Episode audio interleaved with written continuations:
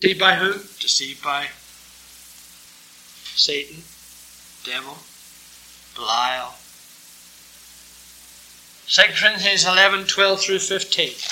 Now all I'm doing at this moment is running through some scriptures which speak of the devil as being a deceiver.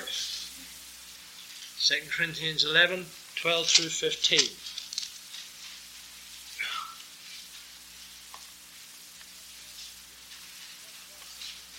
But what I do, that I will do. I like Paul's spirit here. He was a confident man, because he knew he was God's man. God's men are called upon to be confident men who speak in behalf of God. And he says, but what I do, that will I do, that I may cut off occasion from them which desire occasion, that wherein they glory they may be found even as we. For such are false apostles, deceitful workers, transforming themselves into the apostles of Christ, and no marvel. He says, this shouldn't surprise us, for Satan himself is transformed into an angel of light. Therefore, it is no great thing if his ministers also be transformed as the ministers of righteousness, whose end shall be according to their works. What a solemn passage of Scripture. For those who would seek to preach the Word of God, for those who stand behind a pulpit, that they might be deceived and be deceivers, reflecting their master in spite of all the cover that they put on. That's why in this classic and well-known passage in Ephesians six, it is commonly applied to the armour which the Christian has to wear in his battle. We have in six eleven, put on the whole armour of God, that ye may be able to stand against the wiles of the devil. The wiles of the devil speak of deception. The wiles of the devil speak of craft. The wiles of the devil speak of ambush. Someone who's not up front. Second Thessalonians two, eight through twelve.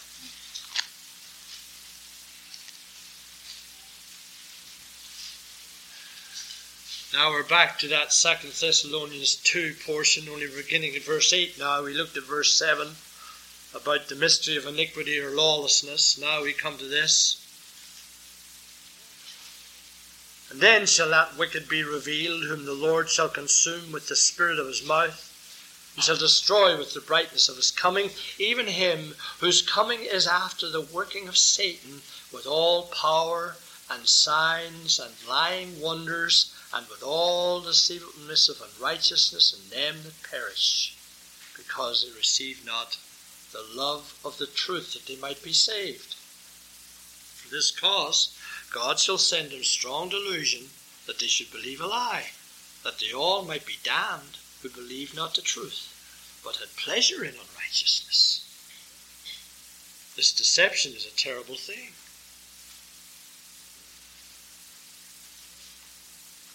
All deceivableness of unrighteousness in them that perish.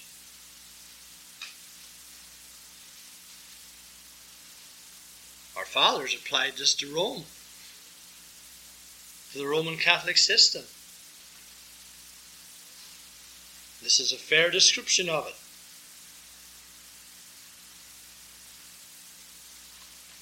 But it has a wider application than that. It may apply to any kind of deception within the visible church, for those who do not receive the love of the truth, that they might be saved,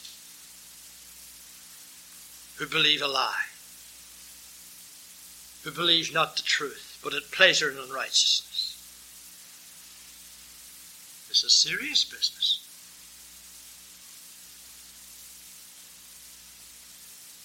Look at the serious words that are used, that they all might be damned. And it's after the working of Satan, see? Verse nine. It reflects their master. And yet many of these, of course, would deny that they are children of the devil and servants of Satan. But in reality, by God's standard, and in God's eyes, they are. Even in seminaries.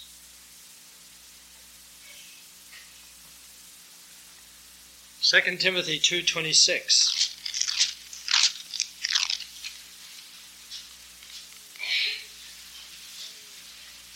That they may recover themselves out of the snare of the devil. That again is speaking of deception, something hidden, a snare that takes hold of one unexpectedly, who are taken captive by him at his will. Satan's power consists principally in his ability to deceive. I make that as a blanket statement, as a proposition. Get it? Satan's power consists principally in his ability to deceive. You know why? Because he's a liar. He's fundamentally a liar. And therefore his kingdom is built upon lies and deceit. Jesus made it plain in John eight when he was here. And as I've often said, Jesus didn't mince words, did he? If you want a pattern for a preacher, look at Jesus. Look at the apostles. Look at their forthrightness. Look at their bluntness. Look at their not seeking to manipulate, but just speaking out the truth. John eight, verse forty-four.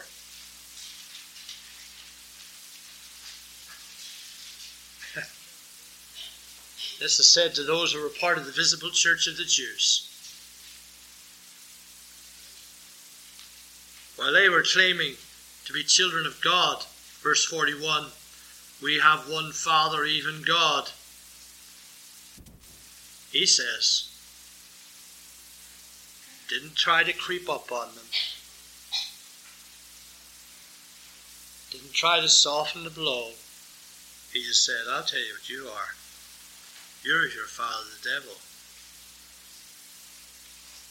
He ended up on the cross for that. They had the Romans put him to death for that.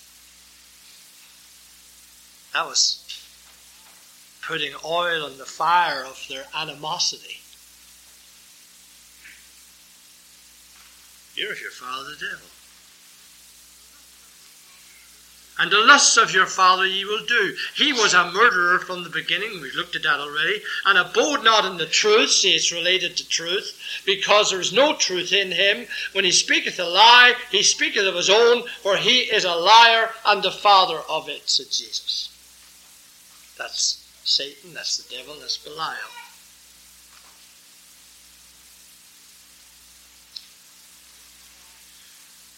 This is why Satan primarily attacks the Word. From the beginning, his attack has, first of all, fundamentally, principally, been against the Word, upon the Word. As he did with Eve, isn't it? God had given her the Word, and he sought to wean her away from obedience to it, through deception, through lies.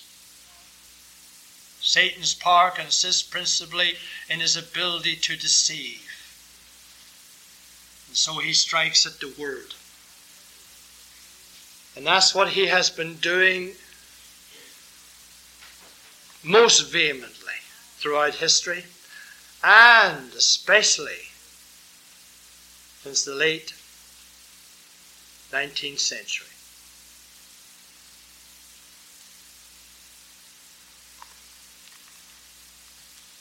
This is basic.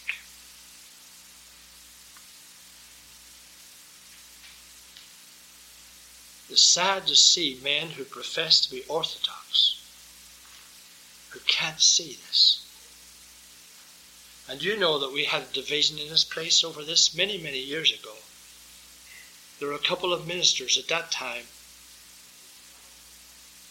with whom we thought we might form a fellowship and perhaps even what is commonly called a denomination.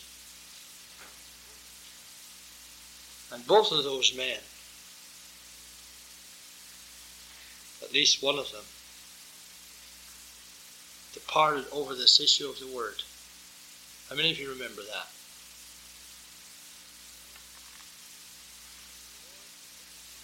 Because the Lord had opened my mind to see the truth that His word had been providentially preserved. And I wasn't willing to accept what is commonly called an eclectic eclectic or text that was compiled of pieces from here and there and everywhere and put together, or something such as the N I V or some other so-called perversion so not so-called perversion some other perversion so-called Word of God, which they're not. And that was the issue, and that was the work of Belial.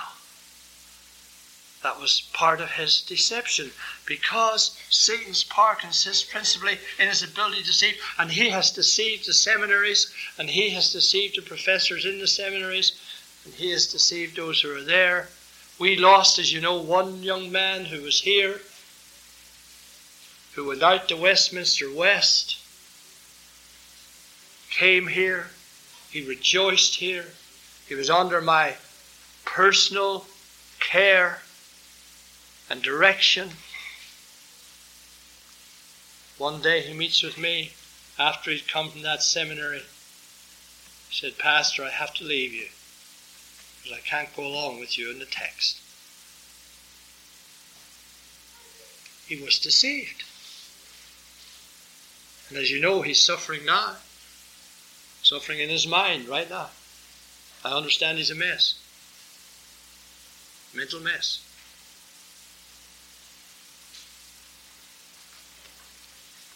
This is why we have to keep in it. This is why I keep speaking about this. This is why I keep saying it's basic.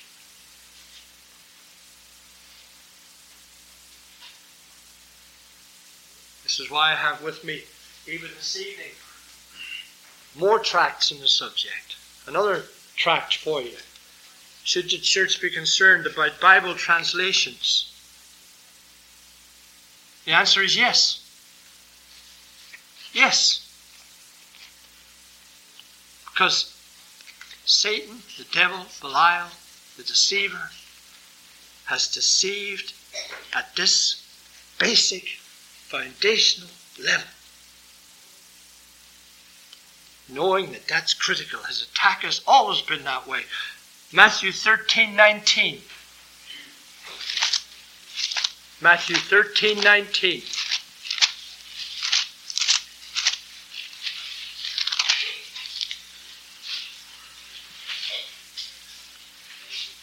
I believe I prayed this this morning at the close of the preaching, that he might not be able to do this. When anyone heareth the word of the kingdom and understandeth it not, then cometh the wicked, that is, Satan, the devil, Belial, the deceiver. Then cometh the wicked, and catches away that which was sown in his heart. This is he which receives seed by the wayside. See, the devil is present at every preaching of the truth. against it, not wanting it to take a hold of us, wanting us to be deceived, wanting us to be lawless, as he himself is. He wants allies. He has allies and he wants allies. Second Corinthians four, three and four.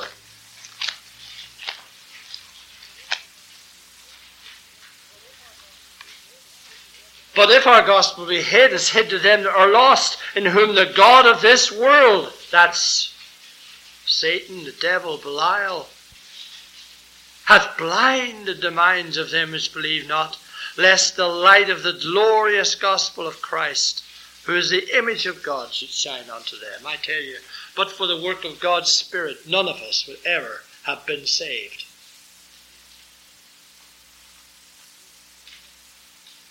The word would never have penetrated. That's why it's not sufficient to say, well, all we have to do is just cast the word out. The word will do it. Oh no, the Holy Spirit does it. The Holy Spirit who gave the word works through the word to do it. The Spirit who gave the word is the Spirit who must apply the word to make it live in the heart. It's a spiritual battle. Second Thessalonians two again. It's the same thing. The attack is against the word there, isn't it? We've already read it. Now we look at it from this angle. The attack is against the word, right?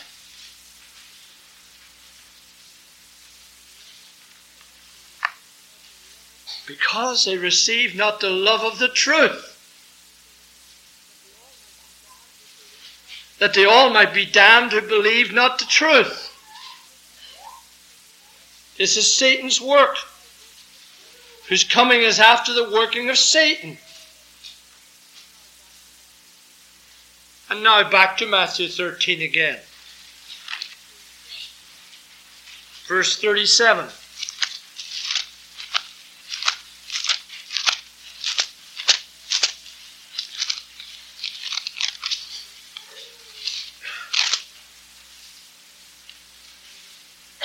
Jesus answered and said unto them, He that soweth the good seed is the Son of Man. The field is the world, the good seed is the children of the kingdom, but the tares are the children of the wicked.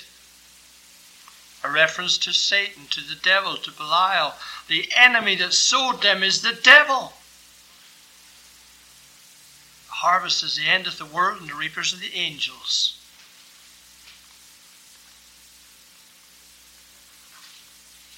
Verse twenty-seven of the same chapter. So the servants of the householder came and said unto him, Sir, didst not thou sow good seed in thy field? And whence then hath it tares? He said unto them, An enemy hath done this. Who is the enemy? The enemy is the devil. The enemy sows this deception into the visible church. He sows it in the world. He is Satan, the devil, Belial. Revelation two nine.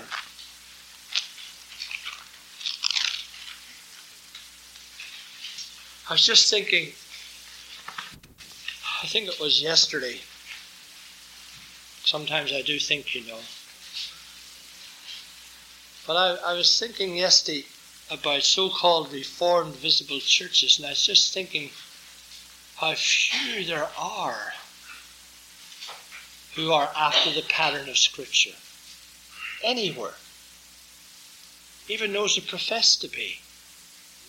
Are they truly orthodox and reformed?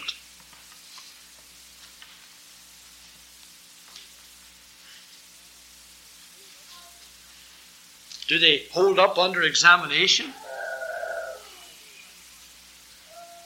I know thy works, Revelation two nine, and tribulation and poverty, poverty, but thou art rich, and I know the blasphemy of them which say they are Jews and are not, but are the synagogue of Satan.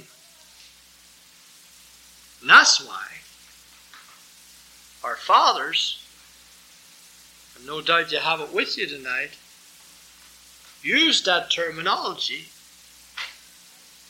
about the visible church as they saw it.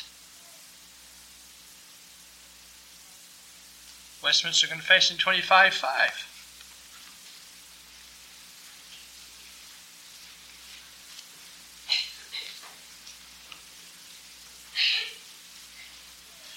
You see, you have to be a complainer when you have to be a complainer. It is good to complain about pain because you may then get relief.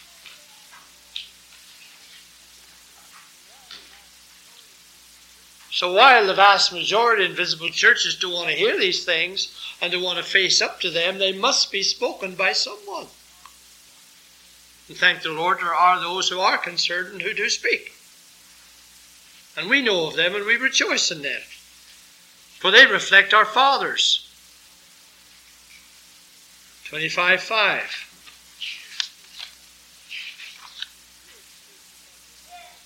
The purest churches under heaven are subject both to mixture and error, that's for sure. However, even though that may be the case, and we know that, Calvin said there's no such thing as a perfect church under heaven, he's right. We know that. You only have to live with yourself to know that. And some have so degenerated as to become no churches of Christ, but synagogues of Satan. A synagogue of Satan, a visible church, a synagogue of Satan, under Satan, under the devil, under Belial, deceived, beginning right behind the pulpit with the use of some other so-called scripture, which is not the providentially preserved Word of God.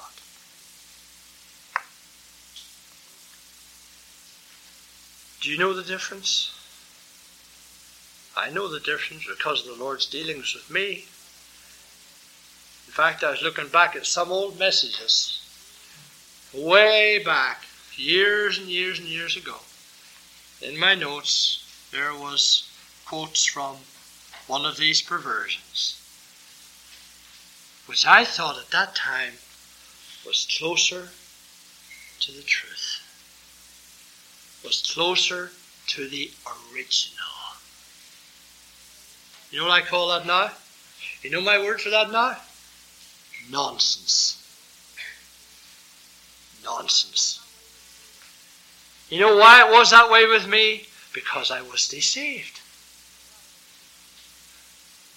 When I was having theological training, as I've often said, the book that was handed to me for my Greek text, for my Greek study in the class in, classes in Greek, New Testament Greek, was what is called by Americans at least, and I think is probably correct, I've had a little debate about this, Nestle's text,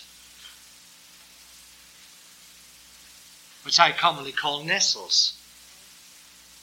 The text espoused by Westcott and Hort, two Romanizing heretics. That was just automatically handed to me and said, here's your textbook for your classes. Wow, this is great. What did I know? Until years later, the Lord, through studying history, showed me that this that I had received, this text that they had given me from which to study my New Testament Greek, was not the Word of God after all.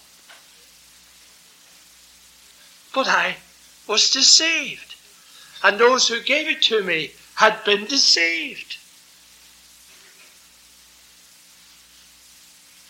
So I know from experience. So we do have a fearful enemy, folk. You know, I, I took leave, and I, I, I hope it's in here. I took leave to go back to our hymn book that we used to use before we abandoned it, because while we ought not to be using these human poems uh, uh, with musical accompaniment in worship, nonetheless, some of these poems are rather edifying. And one of them is that one by Luther, A Mighty Fortress is Our God. And that piece of poetry has in it some of the words I've quoted from memory, but which now I will read because I purposely brought this behind the pulpit again to make use of it, to read you a piece of poetry. And what did Luther say back then in the sixteenth century? What did he say? He said,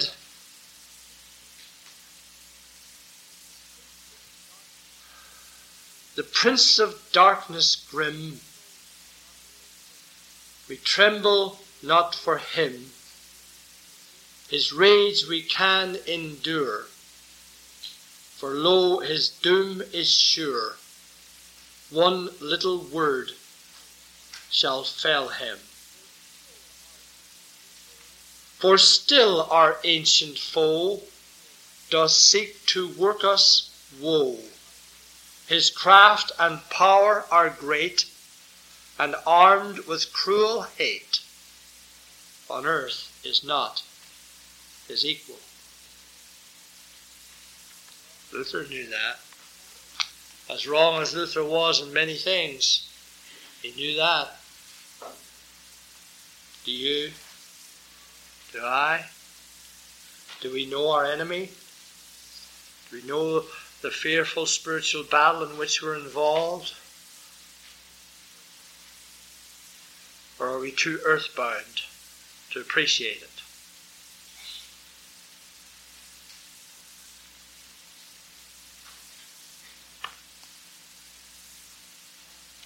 Shall we pray? Lord, thank you for the word. It's always so instructive and is so full. There truly is a plenitude in Scripture. Everything is here that we need for our souls. We're called upon to burrow into it, to mine it. So, Lord, we pray that you would enable us to continue to do so. And may we have again been enlightened this evening about our enemy, Satan, the devil, Belial. Lord, he's against us, but we're thankful that if God be for us, who can be against us? In Jesus' name, amen.